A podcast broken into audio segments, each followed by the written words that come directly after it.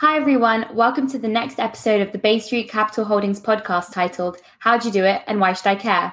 This series aims to highlight women doing amazing work in various industries. So today we are so lucky to be joined by Jennifer Bowman, who is CFO at AE3 Partners and President and Board Chair at Vanguard Music and Performing Arts. Hi, Jennifer. Lovely to have you on the show. Hi, Layla. Thank you for having me. So um, let's start off with a quick introduction as to who you are and maybe an answer to the question of the whole podcast, which is how'd you do it and why should I care? Yeah, absolutely. So I'm Jennifer Bauman. I am the chief financial officer of an architectural firm called AE3 Partners based in the San Francisco Bay Area. And I'm also the president and board chair at Vanguard Music and Performing Arts.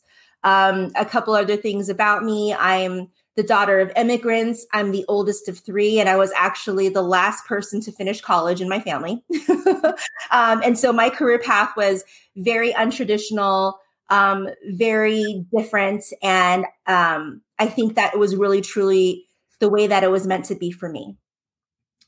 Awesome. Um, so I guess my first question to you is what inspired you to join this industry of both architecture and then also music and the performing arts? Were you musically, you know, inclined as a child or was that very creative as a child as well? Yeah, so it's so funny because I actually hated math as a child, mm-hmm. and I ended up um, with a career that where I use math every day, all day. And it's it's kind of interesting because yes, I was musically inclined as a child. I started taking um, piano lessons at the age of eight. And so I think what's really interesting is um, I thought I was going to be, uh, be a musician actually when I grew up, mm. but it didn't work out for me. And um, I think what's really interesting is that, you know, how they always say and how studies show that math and music are so closely related and so closely correlated. And I think that's completely true. And I think that's how mm. it kind of um, translated over into my career. So, you know, th- my inspiration to join this industry was um, because I was looking for, since the musician route didn't work out for me, I was looking for something stable. And I kind of fell into accounting and just kind of followed it from there because I really, really liked it. Awesome. So it seems like you kind of accidentally fell into accounting, but I'm curious as to what were the best resources that helped you along the way? Um, let's see. Best resources along the way were really the people in my life. I'm going to say um, it was my network and the people along the way who I was able to work with, look up to, and see, you know, what kind of careers are available in accounting. Um, are those are the resources really that helped me figure out what I was going to do and how I was going to get there and the way that I wanted to be. Mm, okay, that's awesome. Yeah, I definitely would second that your network and the people in your life are the people who you can learn the most from, not only those who are further ahead in their career, but also those who are slightly, you know, starting out because there's just so much you can learn. Absolutely. Your network is so important. And that's actually something I talk about with people all the time. I do um, try to mentor as many people as I can. And it's not even just people in my who are seeking careers in my industry but anyone that's starting out in their career anyone that's in mm-hmm. college and even in high school my number one biggest piece of advice is it doesn't matter where you're going to go with your career in your life or what what you're studying for your network your network your network is mm-hmm. the most important thing that follows you um, throughout your entire life so i really really emphasize that yeah, and it seems you spoke to a lot of people before entering your respective industry, but were there any lessons that you wish you would have known before starting your profession? You know, I again, I wish I had known how strong networking would be. Mm-hmm. I'm going to I'm probably going to be a pretty like a broken record about it, but I wish I had known as a teenager and starting out in college and stuff about how important those relationships would be. And I, I was such a shy I was a really shy kid. Mm. And so when you're shy, it's like the idea of networking and introducing yourself to people and meeting people is absolutely terrifying. And so I just didn't do it. And I wish that I had, you know, I had someone that had told me how important it is to um to build your network and make friends even then you're never too young to do so. You mm-hmm. all everybody has something to offer at any age. And mm-hmm. um, even if you're 16 17 18 you can start networking it's it's the people around you it's the people you meet when you work. It's the people you meet when you go to the store. Um, there's always opportunities to do so. So, yeah. Oh, awesome. And uh, thinking across the span of your career, what would you say was your biggest failure and what did you learn from it? You know, I think that my biggest failure was how long it took me to overcome my shyness because I really believe um, it really held me back from a lot of opportunities. I, I think there were a lot of missed opportunities um, because of it. But because once I recognized and really understood that my shyness and and was hindering me from the things that I wanted to do, the things that I really felt like inside that I could really do and be. Um, once I identified that and like researched and looked up things about how to overcome it, um, that was a really big changing point in my life. And actually, with Vanguard Music and Performing Arts, I'm a product of the um, of the program, and so I was in it for three years when I was 19, 20, and 21. Being in that in the music program really helped me overcome that shyness um, because I became a leader in my section. And when you're a leader, you've got to you can't you cannot really really be that shy of a person. Mm-hmm. And so being in Vanguard really helped me with my confidence and my shyness. And um, I definitely so yeah, how long it took to overcome my shyness was um, a failure. However, I did get over it and now you can't get me to stop talking. and you know what? I wouldn't even count that as a failure because you saw it as a learning opportunity and you learn how to be confident and you know believe in yourself. So I'm really glad that you know the music could help you do that. Yeah, absolutely. Awesome. And what advice then would you give to somebody who is wanting to pursue a career similar to yours? So again, network is your most mm-hmm. Important valuable asset. People, I think, mistakenly and and and it's because they teach you this in school but you know you think that yes of course your technical skills and knowledge of the industry you want to go in um, accounting cfo whatever finance whatever it is yes of course technical knowledge is very very important but your network and your people skills are actually your most completely your most valuable asset to your you and your career so mm-hmm. uh, for someone wanting to pursue a career in this um, networking make sure that your interpersonal skills are up there practice them all the time you never you should never ever stop practicing them mm-hmm. um, learn how to get to know people and make conversations so that you can build relationships because that's how you that's how really how you grow as a person mm-hmm. in your career and um, another piece of advice i would give someone is uh, learn how to be a compelling communicator. You in as a cfo as an accountant you actually have to you have to do a lot of speaking and you have to do a lot of writing. And that's something i actually didn't know when i got into this. And i was okay at both of them um, but i had to learn really fast about how to do written communication write reports write emails um, how to talk to people in certain different settings different situations. Um, and as i ramped up those skills i feel like i just kind of hit this ceiling like broke through that ceiling and just really hit my stride um, so it was really, again, not the technical, te- necessarily the technical skills, but it was like being able to talk to people and communicate with people. Mm, very, very important. And then finally, about your career, what is one common myth about your professional field that you would like to debunk?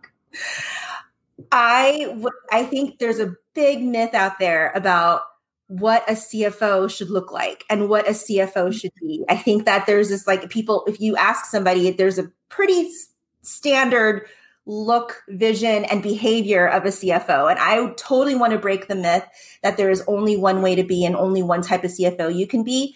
Um, I am the CFO of a small firm and I like it because I get to wear a lot of hats. I get to explore a lot of things. Um, and I get to I get to be very agile. I get to make a lot of decisions um, on my own that give me a lot of empowerment, and my bosses have completely allowed me to do so. So um, and as you can see, like I'm just not, I, I'm not a typical, I don't look like or sound like a typical CFO. And then that was another thing once I understood like it's okay to be me. Mm. I is my way with my style. I am a woman of color and I talk like a valley girl, and that is okay. That's who I am. And once I embraced that, um, everything just really fell into place. And I again, I hit another kind of stride in my career, and it's been it's been fabulous. And it's it's it's where you hit a place of happiness when you accept who you are is your strength, and that's how you should be in your career and in your life. And that's that's a great thing to do. Yes, I completely agree. And that is such an amazing way to put it. That's such great advice. I wish I would have known that earlier on in my life as well. yep. that's awesome. So, um, more about you. I'm really intrigued. What have you read or listened to recently that's really um, inspired you? So, recently I listened to a podcast by a Brene Brown podcast. Yeah. Um, I'm always I'm always looking for articles, podcasts, things that I can read and consume quickly. Especially they're about leadership and just kind of like life in general, especially um, about other women who are married, have children, career, mm-hmm. do service work as, as well, mm-hmm. because it's a lot to juggle. But there was this one recently that I listened to that was Brene Brown. And I think the podcast itself was about leadership, but that's not the part that really stuck out to me.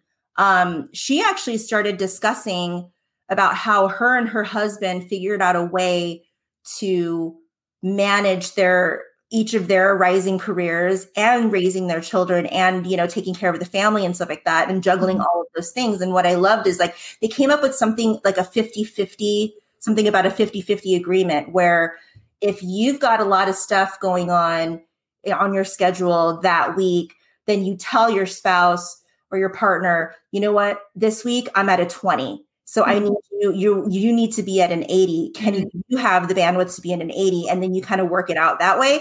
And it just, it totally, this light bulb went off in my head. And I'm just like, that is so simple and so genius because, mm-hmm. you know, we all love to quantify things. When we quantify things, we can understand it a lot easier. We love percentages we love dollars and numbers. We love like scoring things.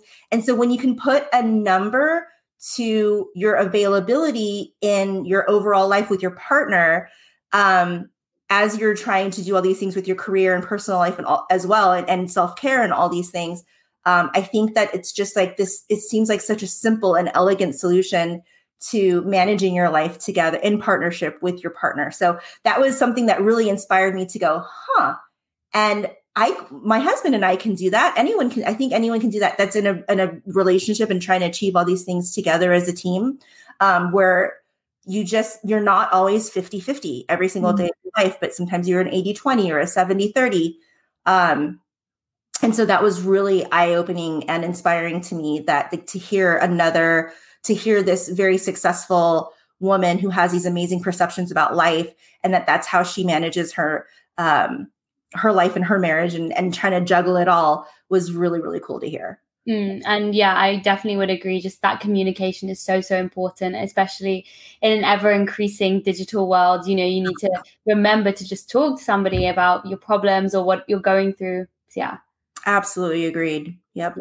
And um, you mentioned this a little earlier about the power of your network, but I'm curious, um, who are three people in your life who've been the most influential to you? And sorry, I had to limit it to three. I'm sure you have it's hard to limit it to three.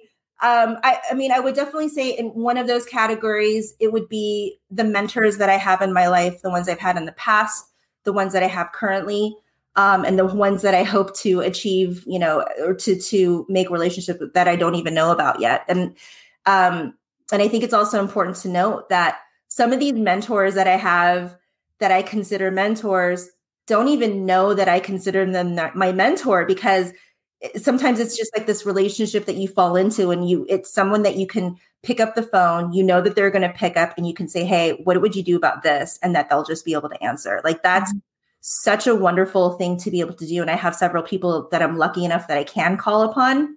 Um, so definitely my mentors in my life are um, have been the most influential people to me directly. And as far as like people that I don't know, I would say like with celebrities or people that I look up to out there and that I follow, I absolutely love Michelle Obama and mm-hmm. Oprah Winfrey. Yeah. I think that they are I love that they are successful people but they're still very relatable. And Oprah has created her own this empire, you know, back when nobody nobody had like no woman or woman of color or anything had ever done that kind of thing. So she's an absolute trailblazer, and I love and respect um, what they both do.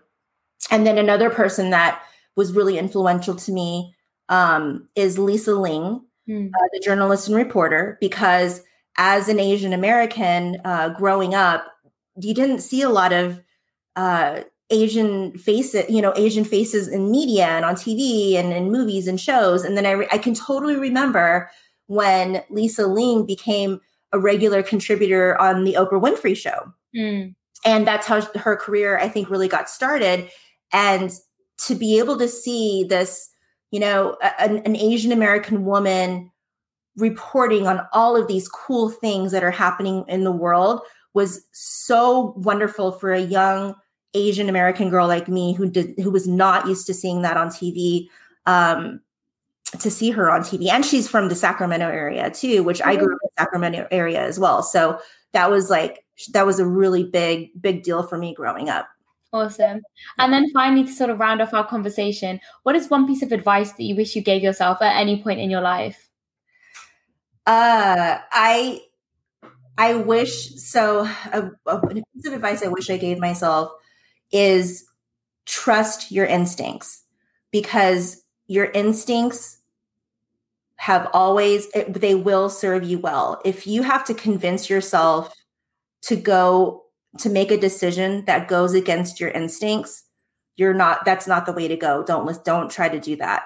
Believe in what your gut reaction to things are because that will serve you well in your entire life Awesome. And what a lovely piece of advice to end our, our conversation on. So thank you once again, Jennifer, for taking the time to speak with me. I really appreciated our engaging conversation. Thank you. You too, Layla. Thank you. Bye bye.